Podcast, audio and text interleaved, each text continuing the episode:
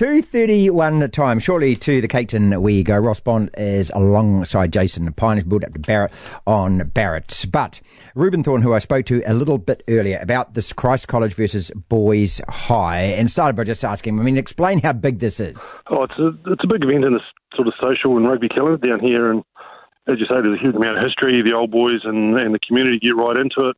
Um, and it's just something that's been around for so long. Uh, it's become a, a really big event.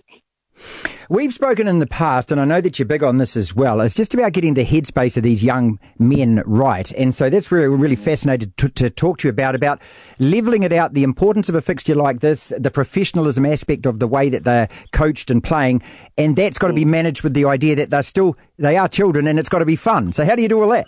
Yeah, well, you're right. It is a balancing act. We, yeah, we we spend a bit of time talking about probably more time talking about this game than we do any other game um, just because of sort of external pressure that comes with it. You know, the social media, there's it's televised. There's a bit of hype around it. So just managing those expectations and and just you know keeping them grounded and focusing on uh, just just playing well and playing as a team rather than worrying about all the external stuff. So you know, it's not easy for these young guys to, to manage that. Um, but you know, we do our best to try and um, just keep them level and, and you know keep it balanced. What do you say to them to say, hey, look, as important as it is in everything else and as in a bigger game, you know, there could be a disaster for one of these players. How do you how do you manage that? Because at 15 or 16 or 17, in front of all of those people, if you do do something terrible. Yeah, well, again, it's, it's just trying to keep it in perspective. You know, at the end of the day, we talk about it that it is just a game of rugby. Um, sure, there's more people watching than normal, but all they really want to see you do is do your best and that's all the spectators come to see. That's all the parents and the, everybody else comes to see. So if you keep that in the, in the back of your mind and just go out and sort of enjoy the occasion for what it is, it's a special and unique experience uh, with a lot of history behind it. But rather than worry about it, just focus on enjoying it and, and being in the moment and, and just you know go and try and do your best. As long as you do that, that's all anybody is, is asking of you. And um, if they if they keep that in their mind, then I'm sure they'll be okay. So what your what, what your attitude is, is, is to embrace it rather than fear it. Absolutely. Yep. Yeah, and we talk about that. You know, when, when you come in the gates on Saturday morning, just reflect on the occasion itself. You know, um, soak up the atmosphere, enjoy it because there are a lot of people who would want to play in this game who obviously don't get that opportunity. You guys are the lucky ones who, who can play and you get to soak it all up and be centre stage for this moment in your life. So just enjoy it, embrace it, think of it as a um, you know, as a special and unique opportunity. Because for, for, for some of them, this is going to be the highest level they play, which is a hell of a high level to play anyway, don't get me wrong, but this is going to be one of the biggest physical games of sport they'll probably play in their lives, yes? Yeah, that's right. Yep. A lot of guys who play first 15 rugby, that is the peak of their playing career in terms of, you know, exposure and uh, hype and passion and all the rest of it. Um, so you know, some guys will carry on and go up, up the chain, and other guys, this will probably be um, the best rugby they'll ever play. And it, it, certainly still is. You talk to anybody, first 15 rugby is still some of the most enjoyable rugby that any rugby player is involved with. So, you know, we just remind them of that and make, just, make sure that they're, um, you know, acknowledging and, and showing gratitude for the opportunity that they get and just enjoying it. Reuben Thorne is with us, former All Black captain. When you're saying that it's some of the most enjoyable rugby that you play, people absolutely love watching this level of rugby, love watching it live as well. But just going back to what you said, just personally, why was it so enjoyable for you to play at that level? Well, I think you know, most of us will, will remember our high school days, and you start off at you know, or third form as it was when I was there, and you, you, you work your way through, and you um, you build up a lot of pride and passion about your school and um, if you're passionate about rugby, you, you grow up coming through, you're, you're looking up to the first 15 players and you see what they do and you want to get to that point. So by the time you reach that and get that opportunity, you know, and you get to go out on the field in front of the school and do the haka and do whatever else, um, there's a lot of emotion attached to it, a lot of pride in the school and the school jersey and, the, and so on. Um, and you've come through with some of your best mates. So you get to play alongside those guys, and those are friends that you'll have for the rest of your life. So all those things combined to make it a really enjoyable experience and something that you never ever really forget.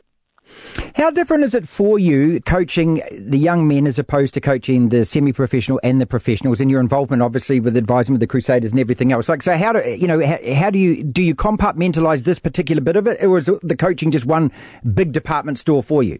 oh no, it's quite different. I mean, I, in terms of the techniques, they're actually not that far apart these days.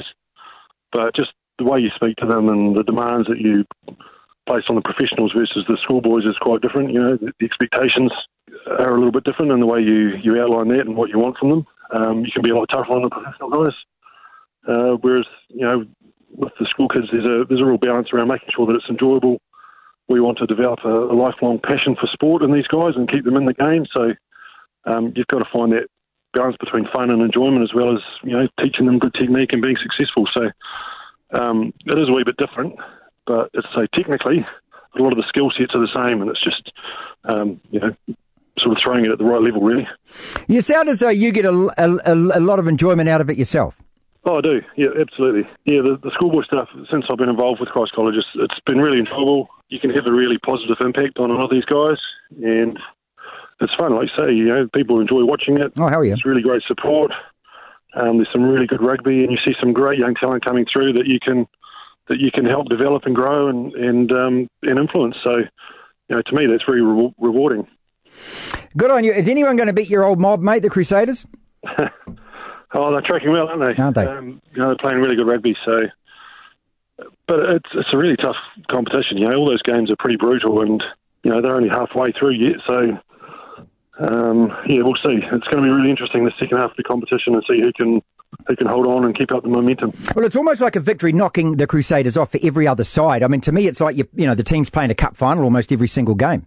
Uh, yeah, you're right, and that's that's one of the issues when you are perceived as the uh, top dog, mate. The, the top dog, yeah. You know, everyone's after you, so that's something they sort of wear with pride, though. I guess is, is that mantle, and um, you know they want to stay on top. So at the moment, yeah, they're playing some great rugby.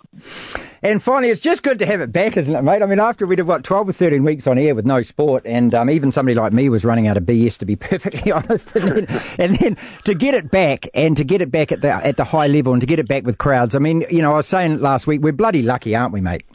Yeah, absolutely. Yeah, like, you know, I went to the Blues Crusader game, and to be in the stadium, to have it chocker like that, and the crowd was getting into it, it was a really, you know, good, intense game, and um, an exciting game. So it's been wonderful to have the crowds back and see it and see the support, and the players are loving it. And I think it's almost as if we've suddenly um, just just appreciate a little bit more because we lost it there for a while. Martin Devlin. Reuben Thorne, DRS, NZ, what is it, News Talk ZB? That's right, that's the station I work for, isn't it? It's the only one that I've actually worked for and started, that I haven't actually wrecked, I think, in the last four or five.